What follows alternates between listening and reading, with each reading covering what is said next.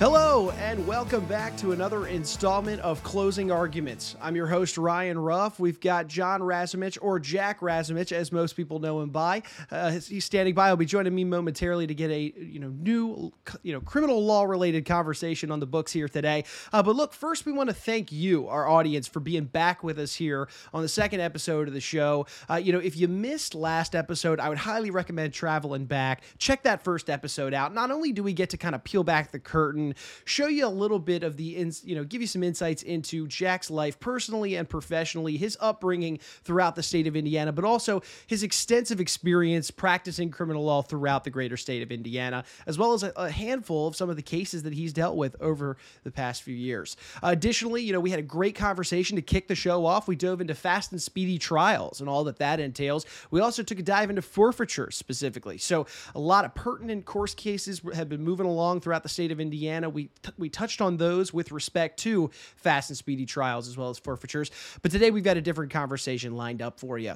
So if you're with us here on the Facebook Live, we so appreciate you being here live with us today. Feel free to leave a comment or even a question down below throughout the course of the show. Jack and I will be monitoring, you know, that chat. Uh, if we see any questions come through, we can do our best to acknowledge them and uh, answer them to the best of our ability. But either way, uh, you could even just tell us where you're watching from today. Either way, great to have you with us. And if you're checking us out out on YouTube, maybe a podcasting platform. Uh, hey, all the same, great to have you with us here uh, on the second episode of Closing Arguments. Now, that being said, we've got a great topic lined up for you today. It's a topic that most of us are familiar with, but maybe not the inner workings of this topic specifically. What I'm talking about are the Miranda warnings. We're going to dive into what they are, you know, how they came to fruition, how they've evolved over time, and then one of the bigger themes that we're going to be addressing towards the, you know, back half of the show is how these these Miranda warnings have really made an impact on the police interactions, you know, police's interactions with individuals uh, on a day to day basis. So, that being said, let's go ahead and get today's conversation started by bringing Jack out. Uh, Jack, how's it going? Good to see you. Welcome back. Well, it's good to be back. It's I feel like uh, I feel like we need theme music. I know I know right. we've got music at the beginning and the end of the show. It always feels sure. like I need that Bob Barker curtain call type thing. right. We'll get some. We'll get a soundboard. Get some effects going soon. Uh, hey, but either way, great to have you back with us. I'm super excited. We were just talking before the show that this is really a topic that you're passionate about. You're excited to get going here on the show. Uh, we, we held it off until the second episode, so thanks for doing that. Um, but hey, I think to get today's conversation rolling, I think the best place to start is, uh, you know, kind of that 10,000 foot view, if you will, of the Miranda warnings. Could you start off for anybody who's not familiar with them? Give us that 10,000 foot view. What are the Miranda warnings? Sure. And for those of you who haven't heard the Miranda warnings uh, before, you know, welcome to the 21st century. There's a lot of great television that you can catch up on. That's where most people know the Miranda warnings from. Uh, very briefly, the Miranda warnings are the advisements that a police officer is going to read to a suspect before questioning them. They they can vary in wording very slightly between states, um, even sometimes between jurisdictions. Uh, each each police agency will usually give out its own pre-printed card to their officers. Uh, the one that I have is from the Indianapolis Metropolitan Police Department, which is right here uh, where our offices are located. It's a pre-printed card, and and the card has the advisements on them in order. Uh, it states uh, that you have the right to remain silent. Anything you say can and will be used against you in a court of law. You have the right to consult with a lawyer before answering any questions and to have a lawyer with you during any questioning. If you cannot afford to hire a lawyer, one will be provided for you free of cost if you desire one. And during any questioning, you may decide at any time to exercise those rights and not answer any questions or make any statements. So, very briefly, that's what your Miranda advisements are. That is uh, that that almost always is read verbatim from a card, as I said. It can vary slightly between jurisdictions with regards to the wording, but that's the central holding what the Miranda warnings are for a person. Got it. And and I I think you know the next question that begs to be asked is is where did these come from? You know, where did they come into play within the you know criminal law as a whole? Uh, you know, where was their your you know their inception into this whole realm? Sure during the 1960s, during the the Lyndon Johnson administration, there were a number of efforts at uh, social reforms, um, cleaning up the way the government worked, interacted with with its citizens. That was referred to as the Great Society. One of the things that the Johnson administration looked at was how uh, citizens interacted with the police and how they understood their rights vis-a-vis the rights of the police and, and that got reflected through a number of the decisions that the supreme court made during that time period under uh, under the, uh, the the leadership of chief justice earl warren specifically with regards to what we know as the miranda as the miranda warnings or the miranda case that came about as a result of a case from 1963 in the state of Arizona. Back on March 13 in 1963, Ernesto Miranda was arrested for the kidnap and rape of an 18 year old woman approximately 10 days earlier, and that was based off of circumstantial evidence that connected him to the crime. So they arrested Mr. Miranda and they put him in an interrogation room. And if you've ever seen um, an old movie or or even an old Looney Tunes cartoon where they'll have someone in a room and they've got they've got that really bright light on them right. and they're just kind of grilling them for hours. That's how interrogations used to go. It's exaggerated for the theatrical effect, but that's what would happen. If if they thought you committed a crime, they would pick you up, they would take you to the interrogation room, and you sat there until you told them what they wanted to hear in Mr. Miranda's case, um, Ernesto Miranda was interrogated for uh, two hours. At the conclusion of the interrogation, Miranda signed a confession to the rape charge on on pre-printed forms that included the type statement. I do hereby swear that I make this statement voluntarily and of my own free will, with no threats, coercion, or promises of immunity, and with full knowledge of my legal rights, understanding my statement can be used against you. It seems straightforward, but the problem is uh, Miranda didn't actually know what his his rights were. So what happened is at the trial, Miranda's attorney asked that the confession be suppressed, but he was denied. Um, Miranda was convicted uh, as charged, and he was sentenced to a term of imprisonment between 20 and 30 years. That was how Arizona uh, did their sentencing ranges back in the 1960s. It is a, a term of imprisonment of not less than 20, not more than 30 years. So he appealed that decision to the, the, the conviction to the Arizona Supreme Court.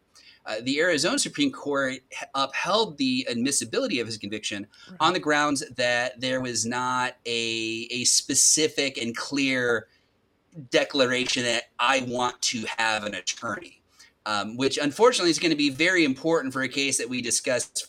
I think 46 or 47 years down the line on that. Uh, but for right now, what ends up happening is the decision is the confession is valid, the conviction is valid, and uh, Ernesto Miranda and his attorneys turned to uh, the last possible opportunity they had, which is the Supreme Court of the United States, which agreed to accept uh, jurisdiction over the matter and and hear it more fully. That's interesting. But uh, so that being said, okay, here we are. We're moving to the Supreme Court level. Walk us through how this case unfolds at that level with with such an interesting verdict. You know, kind of on the line here. Sure. The way the case played out, it, it, it's kind of fascinating. There's there's a lot of talk these days about how incredibly divided the court is and how everything is a very narrow decision that flips one way or another. The Miranda versus Arizona case, which is easily one of the most important cases in the history of the criminal jurisprudence of the United States, was decided on a five-four basis. Um, so it was it was very very yeah. narrow. It was it was decided on a five-four decision, uh, and the, the ruling was handed down on June thirteenth of nineteen sixty-six. And what what came out of that is is the Supreme Court held that Miranda's confession was involuntary uh, on the basis that he had not been informed of his rights. Chief Justice Earl Warren uh, wrote and issued the decision, which found that the person in custody must, prior to interrogation, be clearly informed that he has the right to remain silent and that anything he says will be used against him in court he must be clearly informed that he has the right to consult with a lawyer and to have that lawyer with him during the interrogation, and that if he is indigent, a lawyer will be appointed to represent him. That right there formed the basis of what we understand as the Miranda as the Miranda warnings, and it's largely been unchanged since the 1960s. As I said, you're right. going to get a little bit of you know minor changes with the wording and the phrasing, but that's that that is effectively what the Miranda warnings were. Uh, the court also found the second part of the warnings that if the individual wish indicates that if the individual indicates in any manner at any time prior to or during questioning that he wishes to remain silent, the interrogation must cease. If the individual states that he wants an attorney, the interrogation must cease until an attorney is present. At that time, the individual must have an opportunity to confer with the attorney and to have him present during any subsequent questioning. So, those two sections of the decision form what we understand the Miranda warnings to be. That's that is how that came about. They they basically lifted that verbatim and pre-printed those cards and started handing them out to the officers. Wow. So eh, so here we are monumental decision re- a 5-4 monumental decision reached at that Supreme Court level. Uh, you know, it's it's really changing the landscape of how a police officer goes about doing their job on a daily basis. Talk to me about kind of the, the fallout of of this decision and what this meant moving forward it was not pretty is, is perhaps the polite way of phrasing it. I can it. imagine. Um,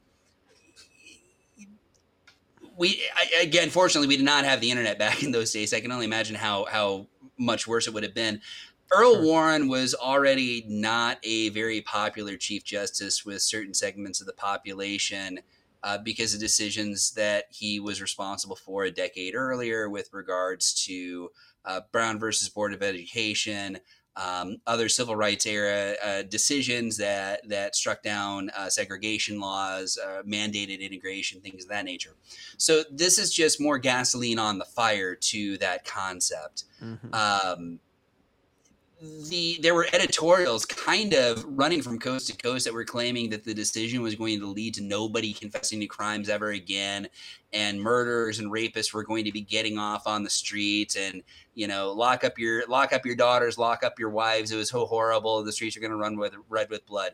Um, so for everyone who thinks that that the concept of sensational media is a modern invention um, I, it, at least 60 some years ago they were every bit as as doom and gloom as everything else sure. was. Um, believe it or not there were there were even some editorials that that very seriously argued that it was unfair to advise suspects of their rights. So you know kind of kind of take that with a you know anytime you think about how how your preferred media is presenting an argument these days at least no one is arguing that you shouldn't be informed of your rights uh, which was something that the press was very seriously doing back then. Um, I, I will say that you know they, they, some of the other fallout that, that came from this really kind of seeped its way into pop culture and uh, you can see this in in of all places um, there were dick tracy strips back in the 1960s that that took shots at this like like late 60s early 70s strips there were hmm. um, there there were Dick Tracy strips where where Tracy, who of course eh, for for those of you who who don't know who Dick Tracy was, it's a comic strip that that started back in the uh, late 1920s, like 1928, 1929, I think. Um, he's a he's a police officer, and there was there were a number of jabs that that Chester Gould took at the Supreme Court and at Earl Warren for the Miranda warnings. Probably the most popular, probably the most popular public consciousness of the Miranda warnings would have come from the revived uh, Dragnet television series, where you had uh, Jack Webb playing uh, Detective Sergeant Joe Friday of the Los Angeles Police Department.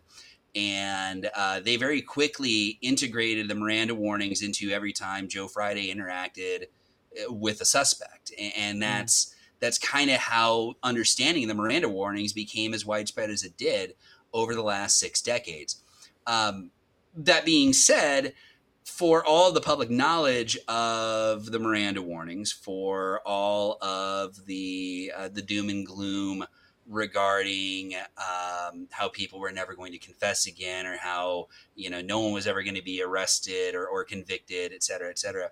Um, I, I, can tell you that in the 16 years that I've been doing this, um, overwhelmingly I get more questions about they didn't read me my rights. Is that wrong? Um, compared to someone who legitimately was read their rights and still decided to immediately go and confess to whatever it was. So, uh, as it, all, all of the naysayers were wrong, um, it, it's it's it's still a situation where people are more than happy to confess to crimes, sure. whether they. well, uh, let me ask you this. So, so we saw. I mean, you had mentioned the social developments in that we started seeing the Miranda rights become apparent in you know t- television media as a whole, and that was kind of a way of um, educating society on this. You know, these new Miranda warnings. That being said. Were there any legal developments or like legislation that was maybe built around these once they came into play that kind of shored them up, if you will?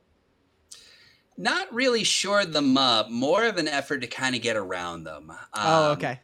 The, the standard the standard for whether a confession was voluntary it I, I don't want to make it I know I was I, I was half being facetious earlier with regards to uh, old movies or old cartoons where they'd stick you in a hot room, stick a light under you, and try to sweat mm-hmm. a confession out of you. As I said, that was an exaggeration. It, it it is still it has a basis in truth um, confessions were very much in the power of the police. That's not to say that you still didn't have protections. A confession always had to be voluntary. And the standard that the courts would look to prior to the Miranda advisement or the Miranda warnings was uh, they would look at the totality of the circumstances to determine whether or not the confession was voluntary.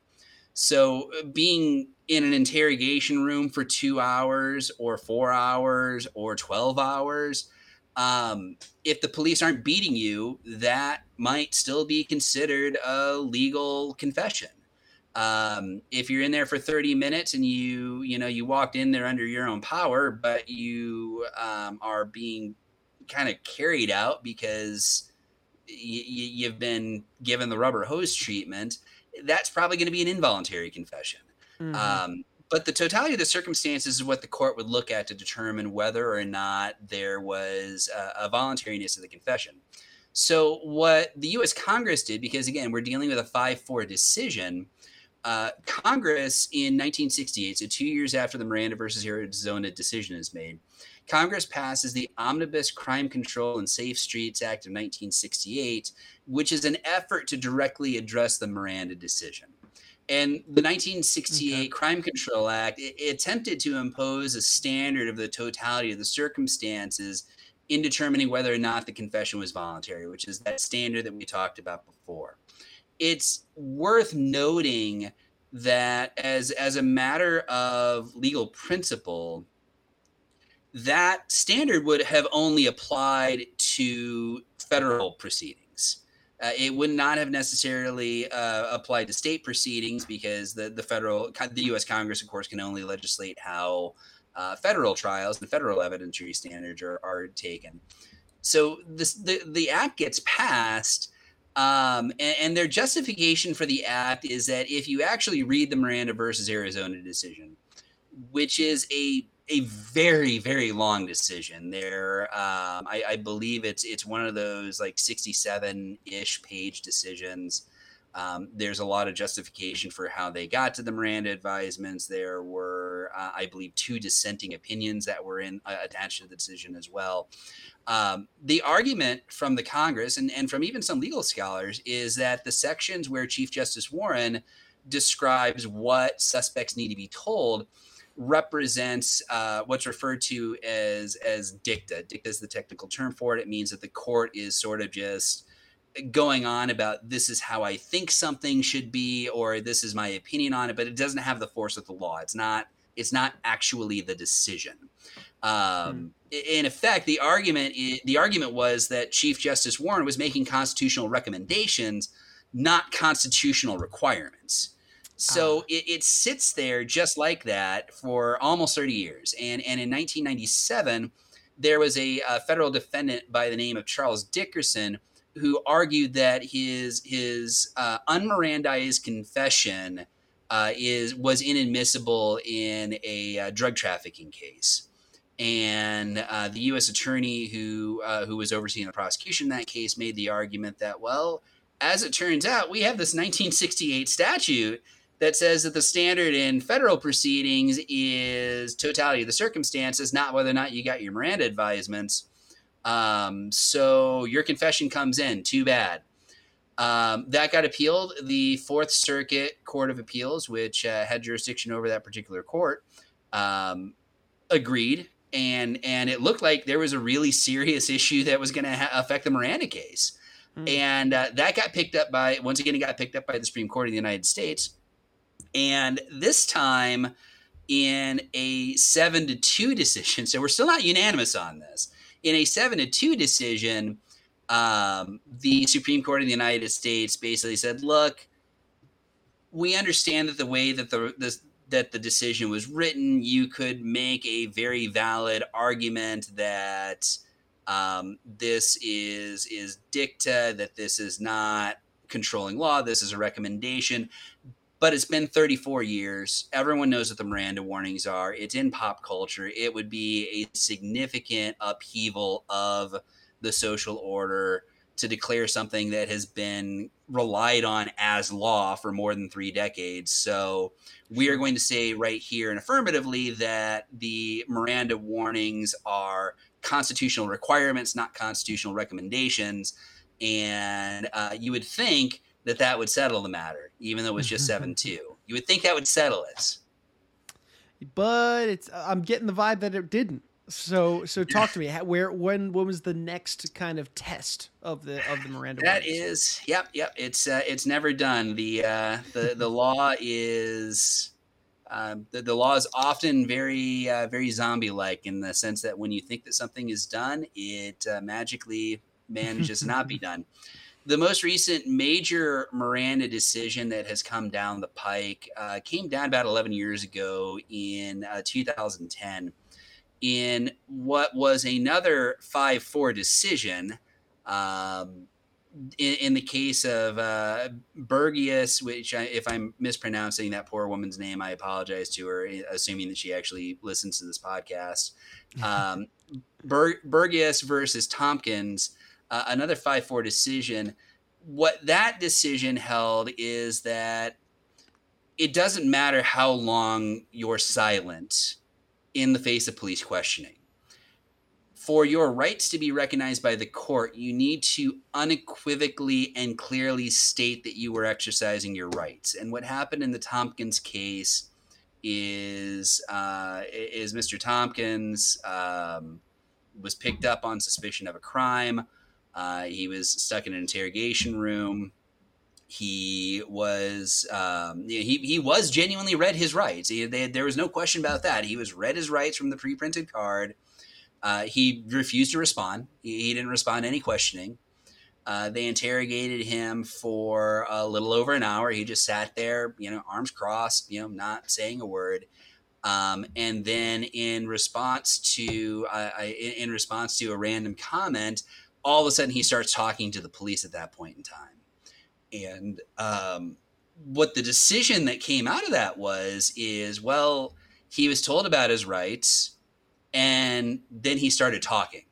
Mm-hmm. So to exercise your right to remain silent, you have to actually say, "I am exercising my right to remain silent," which seems counterintuitive if you've just been there silently. Right. So that's that's the most recent case that I am aware of uh, regarding how the Miranda case has been addressed and attacked. Uh, the important thing to remember is is none of these decisions are are unanimous. You know, the mm-hmm. Miranda decision itself was five four. Right. Um, the the um, Dickerson case that was seven two. Uh, and that was just basically trying to affirm that an earlier case was decided correctly. They still couldn't get a unanimous decision. Mm-hmm. And then the um, the Thompkins the case Thompkins that's also five four. Uh, yeah. there, there, were other cases in there too. There's there's actually there's the, the, the fun fun thing about uh, Supreme Court decisions is just because the Supreme Court announces something doesn't mean that there's not going to be a concentrated pushback at trying sure. to chip away with it. And there have been a lot of cases over the last um, 60 years that have have kind of carved out exceptions to the Miranda requirement, kind of chipped away mm-hmm. at some of the protections um, there are a lot of legal scholars that that think that the Thompkins case, for all practical purposes, um, gutted the Miranda case. Now, personally, I think that's a little bit hyperbolic. That's not that much better than those newspaper reporters who said no one's ever going to confess again. Right. Um, it is it is kind of silly though. If the court is going to say you have this right but they're going to also say if you want to exercise this right you need to affirmatively state you're exercising this right it becomes one of those like well is it, is it really a right or is it just something that I can claim at a future point in time. Sure, sure. So this whole thing began with Ernesto Miranda. Whatever happened to that guy? Well, you know, what what happened to him after this monumental case went through? Amazingly enough, for all of the for all of the effort that went into this case being changed, for all of the hand wringing that the police and the press and the politicians were doing, it changed absolutely nothing. Um, as as a result of the decision, what what Supreme Court decisions do when the Supreme Court decides, it, it's very rare for the Supreme Court to basically say, "Hey, this case is now done. There's nothing that left, left that's happening with it." What normally happens is is a Supreme Court, whether the U.S. Supreme Court or a state Supreme Court, will say this part was done cor- incorrectly. Go back and do it correctly this time. So the case goes back to Arizona um, they try Ernesto Miranda a second time, and on March 1st, 1967, so a little over little over a year, a little under a year, right about that same time um, from the actual Miranda versus Arizona case gets decided, he is convicted again. Uh, so even without his confession, wow. they had enough evidence to actually convict him. So his situation hmm. didn't change. Um, they send him back to prison for the exact same term of imprisonment, a term of mm-hmm. imprisonment for, for 20 to 30 years. Um, he actually got paroled in 1972 and spent a great deal of time kind of hanging around bars in, in the Phoenix area, uh, selling signed Miranda warnings cards for, for a dollar fifty, which um, that that uh, was I don't know that might be like the equivalent of, of five ten bucks a day. I don't know but you sure. know that he, he made kind of a living as a little bit of a local celebrity. Okay. Um unfortunately for him he he, he you know he he kept finding himself in the system he, he would get picked up on on various petty offenses over the years mm-hmm. um and ultimately he was uh, he was killed in a bar fight in uh in in 1976 he was stabbed in a bar fight on on January first, thirty first of nineteen seventy six. Um, it's it's unclear as to whether or not he was was the instigator, whether or not he was mm-hmm. purely the victim. Um, but that was that was the end of him. Uh, the the police showed up and wow. read read his killer's Miranda warnings, and there you go. Uh, you know that's that's if this were a Twilight Zone episode, that's where Rod Serling would show up and and talk about the irony of everything. Right, you want to talk about irony there. I mean, eh, so let, let me ask you this: that eh, here it is, this monumental court case changes the landscape of how police are going to be interacting with people then on a regular basis. So I want to shift now kind of into really our second theme of the conversation today is is police interactions as a whole. Could you walk me through when a police officer then is now required to read the Miranda warnings. I, believe there are kind of two types of interactions. Could you walk me through those two? Sure. There, there are two types of interactions that you can have with the police, and it, it sounds very basic and very flippant, but it, it's legally accurate. There is what's referred to as a voluntary interaction with the police and an involuntary interaction with the police. Uh, voluntary interaction with the police is anything where you agree to speak with an officer, um, agree to respond to an officer's request to do something like like search your person or search your car. That's going to be a great subject we're going to get into here in a few weeks. Is the concept of the Fourth Amendment on this? Mm-hmm. Um, but those types of voluntary contacts, if an officer says, "Hey, I'd like to speak with you," and you agree to speak with the officer, that's going to be considered a voluntary interaction. Um, your involuntary interactions are going to be situations where you are are what's referred to as detained. If you're not free to leave, it is not a voluntary interaction with the police. And and that line becomes kind of blurry based off of how the interactions do or don't go. You mm-hmm. can have a you, you can have an interaction that starts voluntarily that becomes an involuntary interaction based off of uh, whatever those issues come up as. Sure. Um, and that's that's kind of just the quick and quick and dirty of that. Um, as far as when the Miranda warnings are required, you are required to be provided with your Miranda rights if you are the subject of a custodial interrogation. And a custodial interrogation is a subset of that involuntary encounter. If you're not free to leave, and they want to ask you questions, that's where you would normally be required to be given your Miranda warnings before proceeding forward. Got it. Got it. So so walk me through then um you know the the custodial interrogation process and when maybe and I'm sure you probably get this you know in questions from your clients you know when might be the most strategic you know point to you know invoke your your rights you know to to request that lawyer to request that attorney. Walk me through that custodial interrogation process. Sure. The where we tend to get where we tend to get the most questions from the people that we help about the Miranda warnings and whether or not they've been given their Miranda advisements usually will come after a person has been pulled over uh, while they're in a car such as if they're mm-hmm. pulled over for speeding or you know failing to signal a lane change or any of a variety of different things that a police officer would stop a car for uh, and and then it moves from that initial traffic stop to a criminal investigation for something along the lines of uh, suspicion of drunk driving or suspicion of possession of narcotics. The first major exception that the court's allowed to be created for the Miranda advisement is if you are the subject of what's referred to not sorry let me rephrase that. If the questioning falls under the category of what's referred to as a community caretaker function mm. and a, a, community caretaker function is it, it, it those are questions that the court has judicially decided represent kind of make sure there's not an emergency situation going on.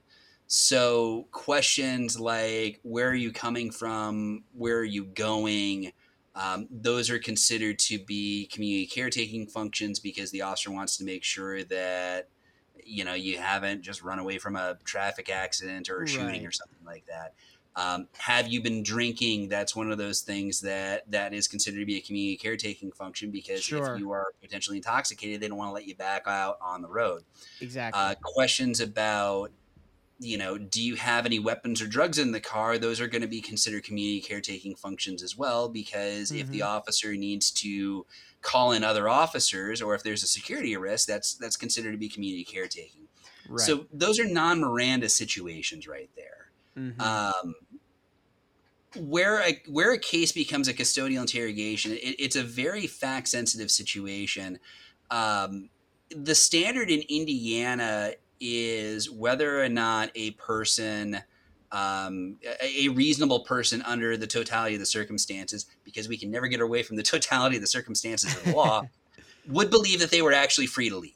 Sure. So, um, you know, in a situation where the police come to your house to question you, the expectation is, well, you're in your own home. You didn't have to let them in. You voluntarily let them in.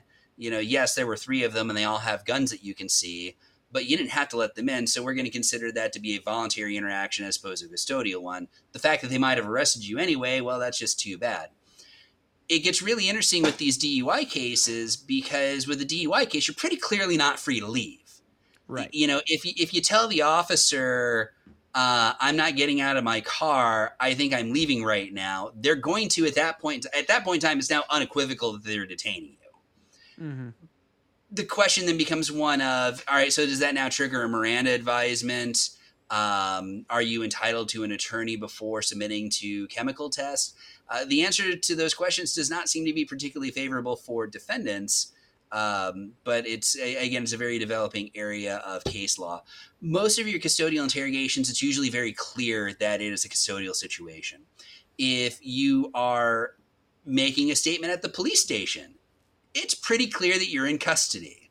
Right. Uh, we we had one case. Um, one of one of the jury trials that we that we have managed to do so far this year, there was an interesting back and forth between myself and the detective on the witness stand as to whether or not uh, my client was at the police station voluntarily, and and the detective kept trying to argue that well, of course he's here voluntarily. You know, I asked him to come down to the station, and um, and and he voluntarily came down here with me to talk to me. And it's like, okay, um, did he, you know, so did he drive under his own power? No, I brought him with me. Okay, did you take him in handcuffs? Well, I have to handcuff him in safety in my car. It's like, okay, was the police station anywhere near where his car might have been? No. Would you have mm. taken him back to his car? No. Mm. So you know that that really much looked like an involuntary statement. So the fact that right. j- just just because the state says you're not in custody or the police say you're not in custody, again, that totality of the circumstances, it's pretty clear that if you are, you know, if you're alone in a police station, you know, miles from your car and you were brought there in handcuffs, um, that's not really voluntary at that point in time. And and right. arguing that I left the door open so that he knew he could leave, it's like, well, where's he going to go? You, have got sure. him handcuffed. Sure, sure. So to me, what I'm gathering from a lot of this, Jack, and this is all super helpful information, is it sounds like it's two big questions that you need to ask yourself when when facing a situation with the police is a is this a voluntary or involuntary experience with them? Am I voluntarily giving them what they want or am I, you know, involuntarily here under their will giving them what they want or you know, at that point, do I request a return, so on and so forth. And then the second is, am I free to leave? It's these two questions that you might have to go through in your head. Is there anything else that somebody should be ultimately considering when you know if if the if the police come knocking and they need to speak to the police for whatever reason whether it is getting pulled over for a, a speeding ticket whether it is them showing up at their respective house i i'm sure it fluctuates from location to location of course it's circumstantial but you know, basically, can you bottom line it for us? What should someone do when asked to speak with the police? As a practical matter, unless you yourself have called the police out there, they're probably not there with your best interests in heart. Sure. Um, even even the and again I, I don't want this to become a political firestorm in the comments or anything like that. Most police officers are doing their job and they're doing it properly. They aren't out there intentionally trying to ruin lives but they do have a job to do and that job is to close cases by making arrests. Mm-hmm. and they want to get to that point as quickly as they can. And one of the ways they can get to an arrest quickly is if someone admits hey i committed this crime or i did this or i have something to talk with you about um, if you yourself did not call the police, the best thing that you can do is tell them, I don't want to speak with you without an attorney present. You're not going to make the situation better. If the police are focusing their investigation on you, they have either already decided that you have committed this crime and they're just looking for more information to make their case stronger, or they may think that you had something to do with the crime and they're going to give you an opportunity to say something that justifies arresting you. Um, the police are the police have special training in questioning people. Um, they, they, they go through classes about how to conduct interviews uh, what to look for how to kind of uh, use very basic psychological techniques to get people to talk. That's where you get that concept of the good cop bad cop routine mm-hmm. from um, and the other thing too is, you know, most people, you know, they're they're not used to being questioned by the police. Sure. Uh, you know, it's it's not something that happens on a daily basis. So you've got you've got an extremely unusual situation. Mm-hmm. Um, you've got the situation where there's the mental panic of, you know, did I do anything wrong? Well, I didn't do anything wrong, but do they think I did something wrong? Is that why they're here? Do they think I did something wrong? Right. It, it's hard to think clearly when you're panicked like that. Of course. Um, of course. We're we are here as attorneys specifically to not be panicked for you. That's that is literally our job is to keep that from happening. Um, sure that's that's not to say that the the police officers are going to um, you know treat us any better. I've I've had police officers that um, absolutely despise the fact that I was not letting my client talk to them. Uh, the difference between the two is they are a lot less likely to convince an attorney that everything is just going to go away if you tell them what happened uh, versus you know someone who is desperately trying to find a way of not going to jail right then and there. Mm-hmm. Um, y- you have a right to remain silent, and you need to use it. A right that's not actually being exercised is a useless right. It, it, doesn't matter at that point in time. And sure, like I said, the, you, had the case. You you have that the the the Thompkins case from uh, from 2010 that says, mm-hmm. "Hey, you know, we're we're now going to say that you have to very deliberately say that you're exercising your right to remain silent." Yeah. Don't let them win. It, it, it gets it just gets down that simple. If the situation is you have a right, it's not a permission. It's it's a right. It's something the government can't take away from you. mm-hmm. and you need to exercise it. You, you need to exercise your right to remain silent. It's going to, even if they arrest you right then and there, it's still better for you not to have given a statement that's going to make your situation worse. It's always better to let your attorney know what's going on, have your attorney do your talking for you, and kind of control that situation. Because a lot of times, uh, especially in, in higher level felony cases, a lot of times evidence is circumstantial. It, it was all circumstantial in, in Ernesto Miranda's case Mm-hmm. And that's not to say that you can't be convicted based off of circumstantial evidence. You absolutely can. But there's no reason to make their job easier. Their job is to convict you. So, not giving them ammunition, not giving them tools, that is the best thing you can do for your situation. Roger that. And and Jack, to, to bring our, our conversation really to a head here, you know, in addressing the Miranda warnings at the beginning, now we're, you know, knee deep in police interactions as a whole. Let's combine the two. What would happen if, you know, you're you're being arrested for for X, Y, or Z, you know, thing, and and then the Miranda violation uh, or a, just a Miranda violation as a whole occurs, and maybe your warnings are not read to you in one of those involuntary situations honestly, the effect is pretty limited. Um, okay. What the Miranda advisement does is the Miranda advisement lays out the rules for when a confession is going to be admissible as evidence against you at trial. If there is a Miranda violation, all that means is that they cannot use your confession or what they purport to be your confession as evidence against you directly.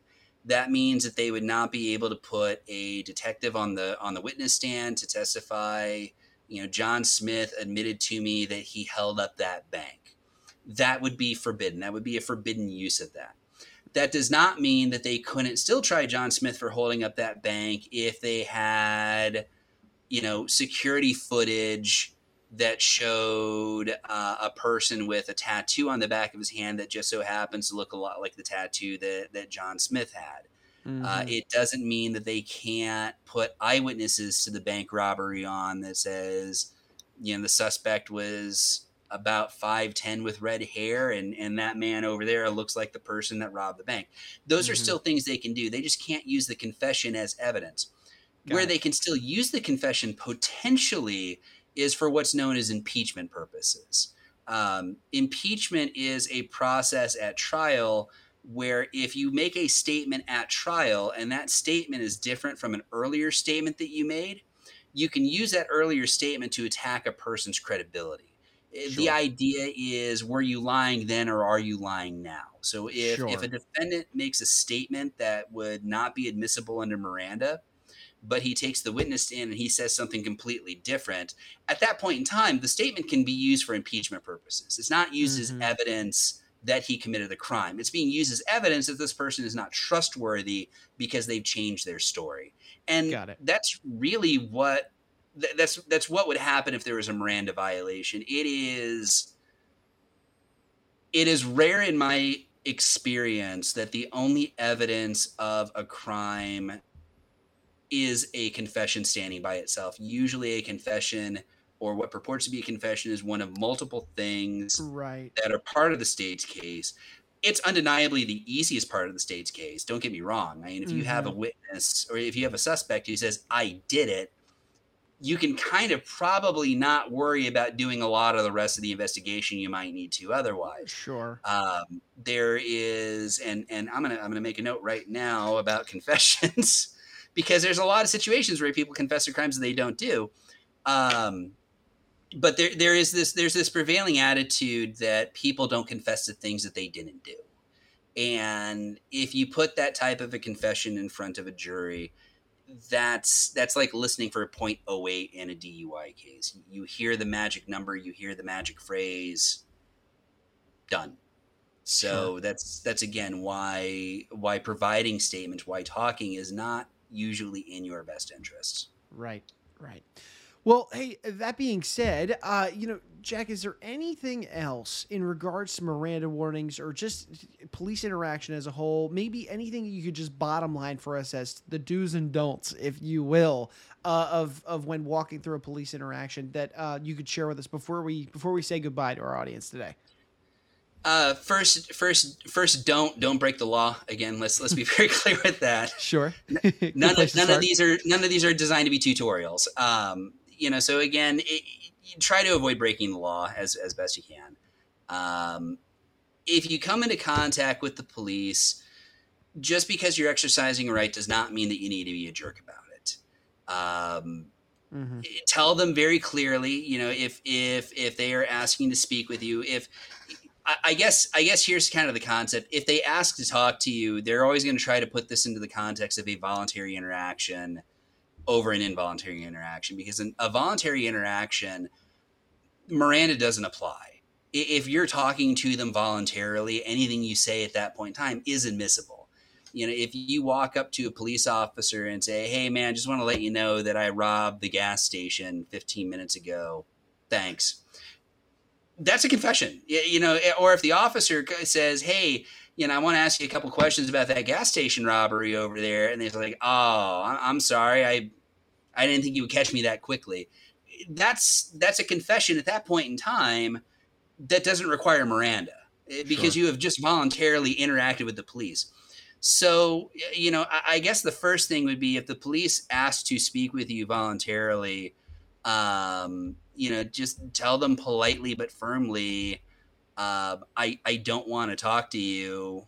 You know, am I free to go or am I being detained? But don't be snotty about it um, because they can. They may not be. They may not necessarily have probable cause to detain you, but if you're a jerk about the situation, um, they can kind of make it a little bit more uncomfortable for you, a little bit more unpleasant. Just kind of be very polite and say, "Hey, you know, nothing personal. I don't want to talk to you. You know, if, if you want me to talk to you, I need a lawyer present. And they usually let it go. Uh, we actually offer a, a program here at our office for people who are in that situation where uh, they've been told, uh, hey, the police want to talk to me. I don't want to talk to them. I want to have an attorney do this for me. Uh, we actually have a program that we refer to as our Platinum Defense Program where uh, we'll basically make those calls for you know, we'll stand between, we'll, we'll act as a shield for you and stand between you and the police and tell them, hey, you know, he's not making any statements on my advice and my recommendation. I need you to direct any future contact to my office. We'll get everything taken care of for you from there. Uh, and and that's a program that a lot of people are happy with. It gives them that sense of security, that sense of well-being. Sure. Um, but all things being equal, just just be very polite, be very firm. Say, I don't want to talk to you without an attorney being present. Um, they they may, depending on the detective, detectives are like other people. You know, they may rant and they may rave. They may argue that you're making the situation worse, or et cetera, et cetera. Or they may just say, you know, thank you, I understand. You know, we'll be in touch with you if anything changes, and that's it. But definitely, you need to exercise your right to remain silent, one way or another. Sure. And Jack, final thing here: if anybody is a interested in that Platinum Defense program, or uh, just learning more information as a whole from you know whether it's you or your office, where should they go? Where can they find that information? They can find um, information. Uh, the best thing to do are we have case evaluations. Case evaluations are always free. We are always happy to talk to anyone who has questions about either this topic, uh, an ongoing criminal case they've got now, a past criminal case they have questions about. The main telephone number for our office is 317 983 5333. Alternatively, if you just want to look at um, any of the topics that we've covered or dealt with or, or uh, talked about in the past, uh, our website has a significant amount of information regarding not only the Platinum Defense Membership Program, but other areas of law that we practice in, as well as a blog that's been going on for about two or three years at this point in time. So there's quite a bit of information there too. Uh, that website is uh, lawyersreadytofight.com, just one word, lawyersreadytofight.com. Uh, that's our main website. And uh, if you decide after you're there that you want to contact us, uh, our telephone number and our email addresses are there as well. Awesome. Well, hey, Jack, fantastic conversation today. I, I, know there's a lot to unpack within Miranda warnings and how they spell out, you know, uh, spill out rather into our daily interactions with, you know, police officers and whatnot. But look, really appreciate your time today. And hey, I'm already looking forward to the next conversation we'll have together. Same here. We'll see you next month. Alrighty, and hey, look, we want to thank you, our audience, for joining us here for today's show. If you liked what you saw, you liked what you heard, remember, comment, subscribe to the show, uh, you know, share this information with friends and family. Each episode, Jack and I are tackling a unique avenue within criminal law. We'd hate for you to miss out on any beneficial information that could help you out in the wild one day. Well, look, for Jack Razumich, I'm Ryan Ruff saying so long, and we thank you so much for joining us on today's episode of Closing Arguments.